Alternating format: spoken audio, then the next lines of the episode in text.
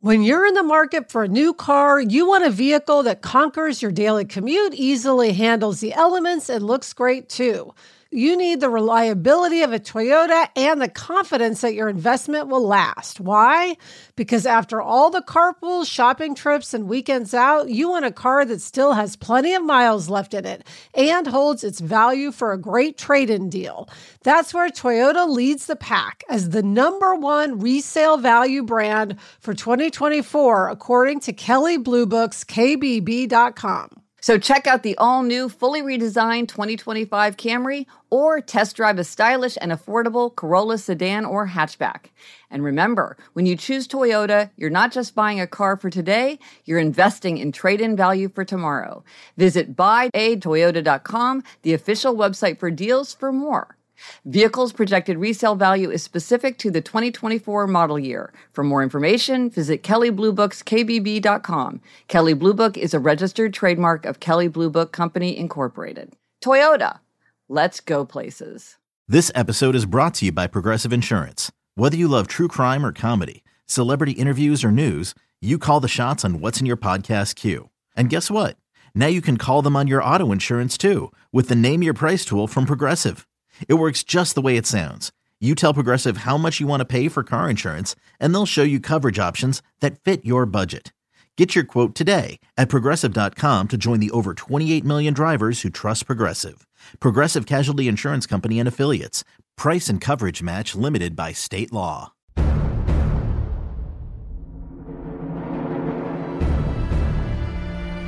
Hello, and welcome to the Game of Thrones bonus episode. We could not let the end of Game of Thrones pass without getting in on the conversation and Yeah. talking about what we think about Game of Thrones. Yeah, Elizabeth, you and I have talked about it incessantly. We talk about it all the time with mom and dad. Our parents are watching it, they're rewatching all of it. They have all sorts of predictions. I think they've watched it three times now, if I'm not wrong. Oh my gosh.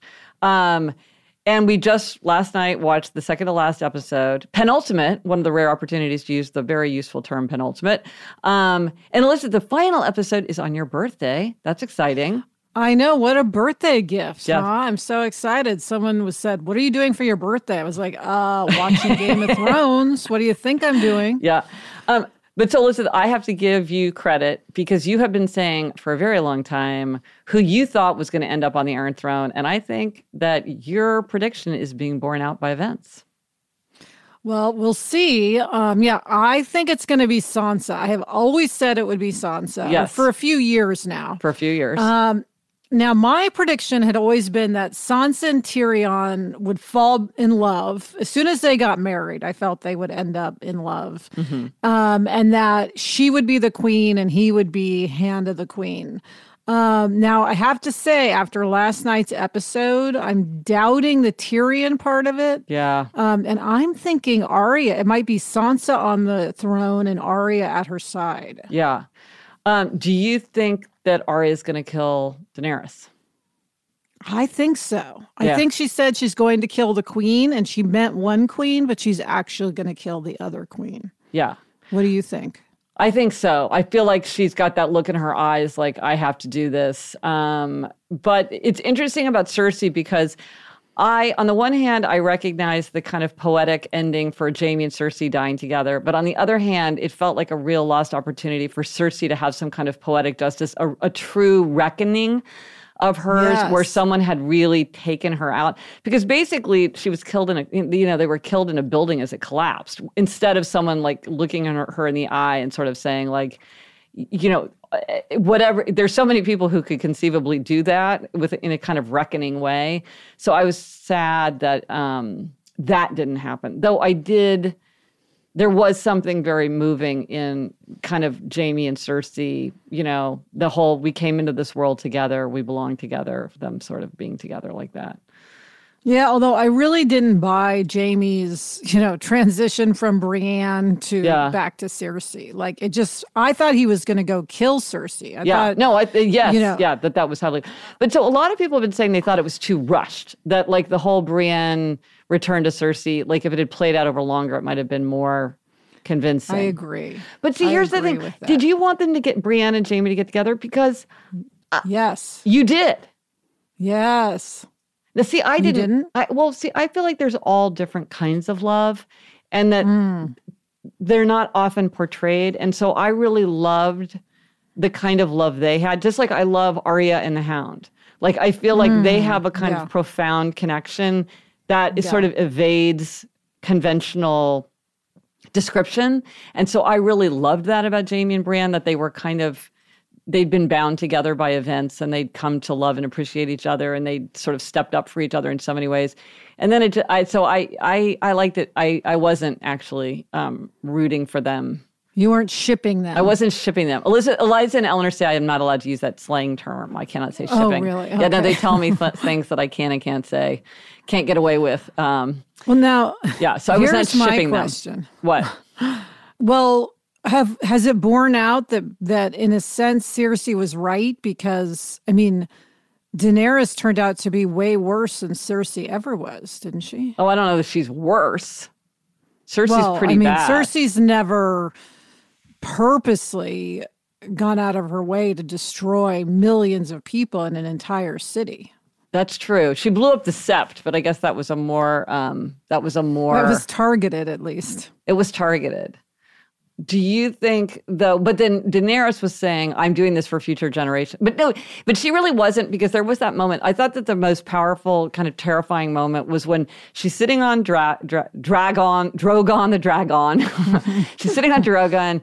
There's sort of a pause. She's taken out. She's done strategic strafing. So she took out the scorpions. She took out the ships mm-hmm. she's and she's sort of done some stuff on the outer battlements and she's pausing and and he's landed and it's all the frantic people saying ring the bells ring the bells ring the bells and then the bells do start to ring and you're like oh my gosh this is like actually going to happen and then she very deliberately is like you know what i'm actually I'm going to destroy the city. And and you feel that there is a moment of choice. It's not like she is carried away in battle or that things get out of control. It's like she is really choosing um, to Yes. become um, this destroyer. Yes. So I, I think she has made herself the worst person on Game of Thrones, I have to say. Um, I don't buy her argument of doing that for future generations. Right, because if she'd been doing it for future generations, she'd already achieved that. She'd already, Exactly. yeah, yeah, or she could have gone right to the Red Keep. I mean, we could say the obvious thing, and this is what I always say about Harry Potter. Like, if you get, if you start picking apart like how the magic doesn't work, you kind of ruin the fun.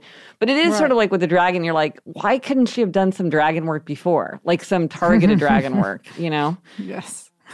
Now, Gretchen, here's what I want to know having watched this penultimate episode do you what do you think now about Dany's tendency because a lot of our listeners think she's a rebel you have always said she's an obliger do Yeah. you stand by that I do stand by the fact that she's an obliger. I mean, look, the thing about fictional characters is they they're not as consistent. Like they do things for fictional reasons. Um, so I mean, and, and Dany is now in a place where she feels like everyone in her life has betrayed her. Jon Snow's betrayed her. Tyrion's de- de- betrayed her. She just executed Varys. Um, you know, so is she? Is she? I think she's kind of escaping into a, a, a land of, uh, you know, beyond maybe conventional uh, f- the framework. Um, but yeah, I think she's clearly an obliger. I mean, look at her whole her whole backstory. I mean, would you know? She did what her brother said. She ate the stallion heart. She was going. I mean, she wasn't behaving the way. Um, look at Arya. Arya's like, yeah, I'm not going to do that. I mean, she just wouldn't, you know. Um, right. I think a, a real rebel is like, yeah, I'm not going to do that. They just see a different set of possibilities because they just are coming from a different place. One thing, and I think mom pointed this out to me, or somebody pointed out, is Brienne is an upholder, which is nice because they're two kind of negative versions of an upholder with Stannis and Mm. Tywin. Um, but like Brienne, I think is an upholder, so that, that was nice to see that she's an so upholder. you like having a good I like having a good nice, upholder yes, Yes, since I'm an upholder. Yeah, and if you have no idea what we're talking about, of course, go to the quiz, quiz.gretchenrubin.com, and you will find out your own tendency and learn about the tendencies. And I had, I did a post, and we talked about it on an episode about the tendencies in Game of Thrones. So I will post those in the show notes um, if you want to go deeper into um, a close reading of all of the characters and their tendencies. Gretchen, can I tell you um, a new theory that was presented to me yesterday about what's going to happen with Jon Snow Ooh, that I found interesting? Yes. yes. Um, so the theory, um, which I hadn't heard, is that Jon is going to end up back at the wall. That there is going to be evidence that White Walkers still exist um, because they were around for ten thousand years, and that they need to rebuild the wall, and that Jon is going to take himself back to the wall and be um, the head of the wall. Which I just I thought that would would be a fitting end for Jon. If it's not death, I like seeing him at the wall. Uh, see, now I thought he would like rejoin the free folk and go beyond into the true north mm. because of what mm. Tormund said, and then he would rejoin Ghost. That's good. Um, but yeah, I didn't think about the wall, but yeah, maybe. Um, that's interesting. Oh, I like that idea. Yeah. Well, don't we know that the Night King has been destroyed before? Um, didn't Bran say that? So maybe he oh. does kind of come back or something. I don't know. I don't. We, so that's interesting. Well, either one of those I like. Well, Imagine, you know, I had always thought he would die because he's kind of technically already dead. Yeah. And the whole thing is like you have to die. Yeah. You know, once your ser- once your purpose is served. Yes. Um, but maybe his purpose hasn't been completely served. Oh, right. And, um, and so he can't die yet. Well, there was a period where I thought what was going to happen was that Dany would go back and rule on the other side of the narrow sea. Because remember, mm. she said, mm. people love me there. Uh, they look at yeah. me that way there. And I'm like, those are real people. Like, why do you have to be the ruler of these people because you think you have this claim to it? Well, you don't have the right claim to it. So go back to the people who actually want you to rule them and who love you and, and, and who you've already kind of ruled. Um, so go back and then. So then I thought, well, it could be whoever on the Iron Throne, her there, and then Jon could go north. Um, but I don't think Dany now is going to come out of this alive. I think uh, she's beyond. Yeah, she's beyond. Reason. Yeah, she's not going back to Meereen. Um, but so Sansa, you know what is a great moment that no one ever talks about with Sansa? I thought this was so lovely because there's a lot of people in the show asking each other for forgiveness, which I find very deeply satisfying. There's a mm. moment where Sansa's gone to the wall and she's reunited with Jon. And she says, I've been thinking a lot about what an ass I was to you. Forgive mm. me. Hmm. And he's like, There's nothing to forgive. And she's like, Forgive me. I spent a lot of time thinking about what an ass I was to you. I wish I could change everything. We were children. I was awful, just admit it. you were occasionally awful. I'm sure I can't have been great fun always sulking in the corner while the rest of you played. Can you forgive me? There's nothing to forgive. Forgive me. All right. All right, I forgive you. and it's like, I feel like Sansa is, she's acknowledged what she's done wrong. She's learned from the horrors of her past. She's taken lessons from all these people who tried to control and manipulate her. She's a good administrator. She's thinking ahead. She's looking yeah, good. She's also a good military person. She's, she's a good military good person. Tactician. And yeah. she's won over the loyalty of, of Arya, who's very skeptical. Yeah. Speaking of Arya, yeah, there's also a theory that she could be pregnant, you know, with the sort of what true king. Huh? You haven't heard that? No. What? Oh, that'd be ice and fire. No, because Baratheon is not fire. What? Um, oh, that's a theory that because he is, you know, the son of Baratheon and she could be pregnant. Yeah, um, that's too far in the future. I feel like it's all to well. I was thinking they'd have to cut like, you know, 20 years later. Yeah, yeah, yeah, yeah. yeah. Um, cut to. But I've heard people talk about that.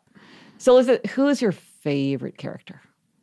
Oh gosh. Well, it's Tyrion, hands down. Ah. From day one, I have said if Tyrion dies, I will not watch the show. But do you think he, to is he, is, is he getting out of the, show, show, alive? Is he getting out of the show alive? I mean, he's made it to the last episode.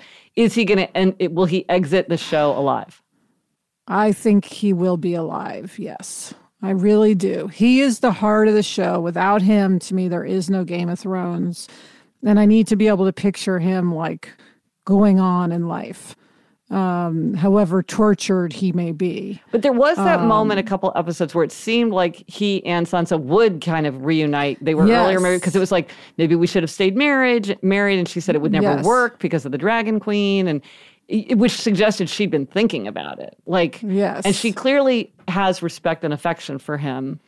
Uh, and trust well, you know that's my hope I always thought they would be in love. Absolutely. I just don't know after everything that's happened if Tyrion is in that mindset um, right now. Like it may be more something I imagine unfolding down the line as opposed to something that happens in the actual show if he survives. What did you think about him turning in Varys?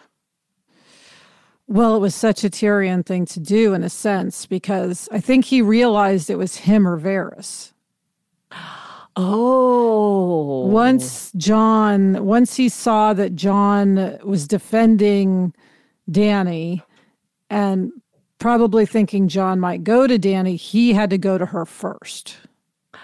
Ah. And so Ah. it was a, uh, I think he hated doing it, but Yeah. he felt he had to Well, you know, their to save himself. Their farewell kind of reminded me of one of my favorite scenes, which is when Bronn comes to Tyrion when Tyrion's in the in the in the uh, prison cell, and Tyrion says, mm-hmm. "Will you be my champion?" And he's like, "No." And and they have this wonderful exchange. And at the end, he's like, "You know, why would I why would I be angry at you for being a selfish, self centered, whatever?" He's like, "That's what I mm-hmm. liked about you in the first place. Like you felt like mm-hmm. they were able to say goodbye to each other in this kind of." Way that honored who they'd been for each other for, for each other and that that and then Vera is saying I hope you're right Yes. in defending her you know it was like Yes. No, chilling that was that I get chills just thinking about it. What a great end for him. I mean, he Yes. really stepped up into a hero moment.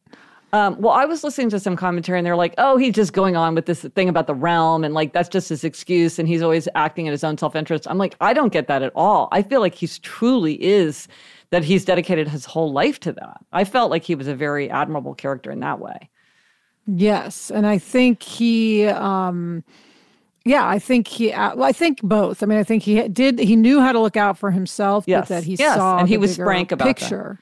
yeah Yeah. The ones I miss the most are Margaery and Olenna. Boy, I love oh, those. Oh my gosh. I love those I too. know. But you know one thing? what I can't believe is that now Joffrey seems like, well, he wasn't that bad, you know, compared to others we've seen. oh my like, gosh. I that's what keeps me from rewatching is like I can't stand like thinking about watching all these torture scenes Yeah. and like hideous behavior again, even though I know it's so good. And in fact, mom and dad fast forward through stuff a lot of the time. Yeah. It's just like too awful to watch. Yeah. Um, but I those Joffrey scenes, oh my gosh, they were so good. Yeah. One thing that I really love about the show and what I've really loved in these like most recent episodes is I love seeing the Stark children come together. And like when hmm. they're all together, like whether it's in the the Great Hall and they're all lined up there, like when they were looking at Littlefinger, not all of them were there, but you know, they were kind of mm-hmm. casting judgment, coming together, or they're standing by the tree and they're conversing among themselves and and secrets are being revealed. But you just feel like this powerful, this stark family coming together. That's intensely satisfying to me in kind of a sibling way. I love i love seeing that Well, and that's why it's ultimately about the Starks and the whole thing that Ned, you know, um, cut off the head of the of the deserter in the first episode because that's what you know honor is. Like he's in charge, so it's his job to do it. I feel like that lesson about leadership is why the Starks ultimately have to be the ones on the throne.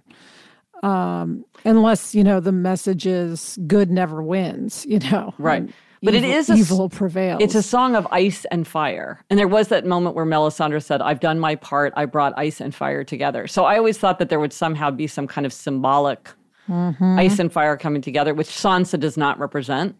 Um, but maybe that could be maybe there's some way some way that comes in. Now, Gretchen, I also have to mention the coffee cup. Yes. You texted me about the coffee cup, you and Eliza, and I was like, you guys, this is ridiculous. Yeah, it's a joke. This is a joke. There is no way that there was a coffee cup on the table. Didn't happen. Someone photoshopped it in. And then Sarah and I fast forwarded through the episode, and sure enough, there it was. And I could not get over it. Well, here, the, let me ask you as a TV person, like, is that like how extraordinary is that? Is that like, yeah, stuff happens, like things get in, or you're like, oh my gosh, this is like a jaw dropper? Oh, that's a jaw dropper. In a show of this high profile, this much money spent on the show. I mean, millions and millions and millions every episode. Um, and this much attention. It's probably, you know, one of the most watched seasons of anything ever.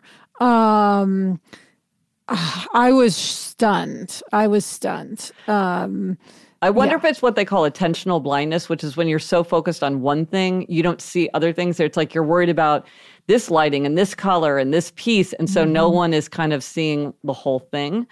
Um, Oh, yeah, I mean, and it's like you think, well, did someone get fired for that? Of course, they're done, Yeah. so there would be no one to fire. But I was thinking, who would you even fire? Because so many people saw that and let it go. I mean, everyone on set, Yes. ever all anyone who did any editing on the episode, the the directors, the executive producers, the post uh, supervisor, everyone in post, the DP. I mean, every single person saw that cup and like didn't notice it.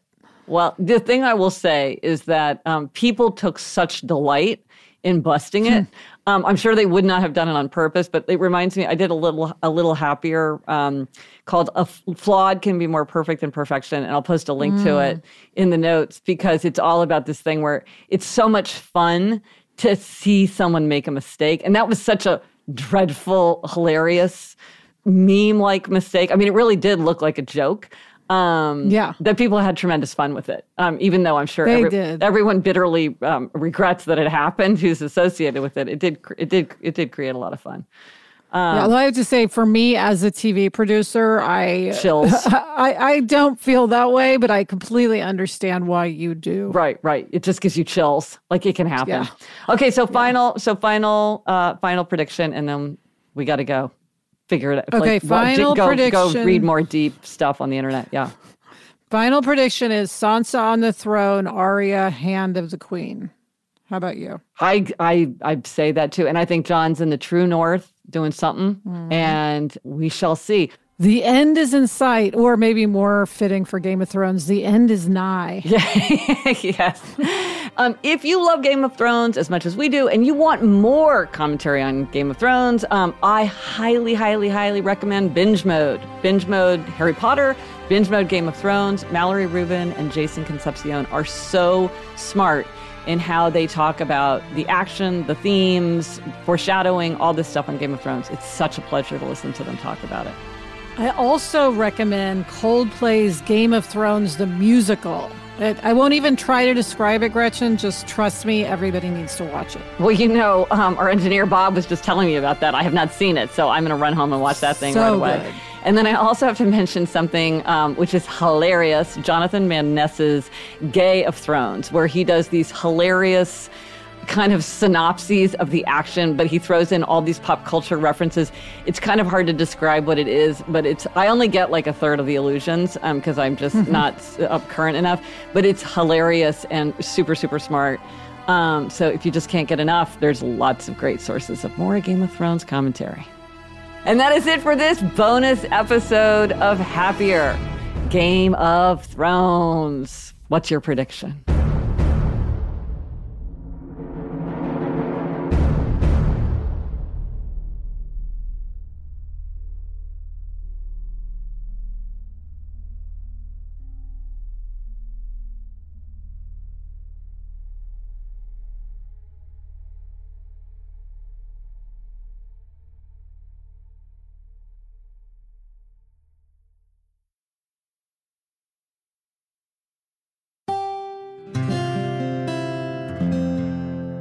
Onward Project.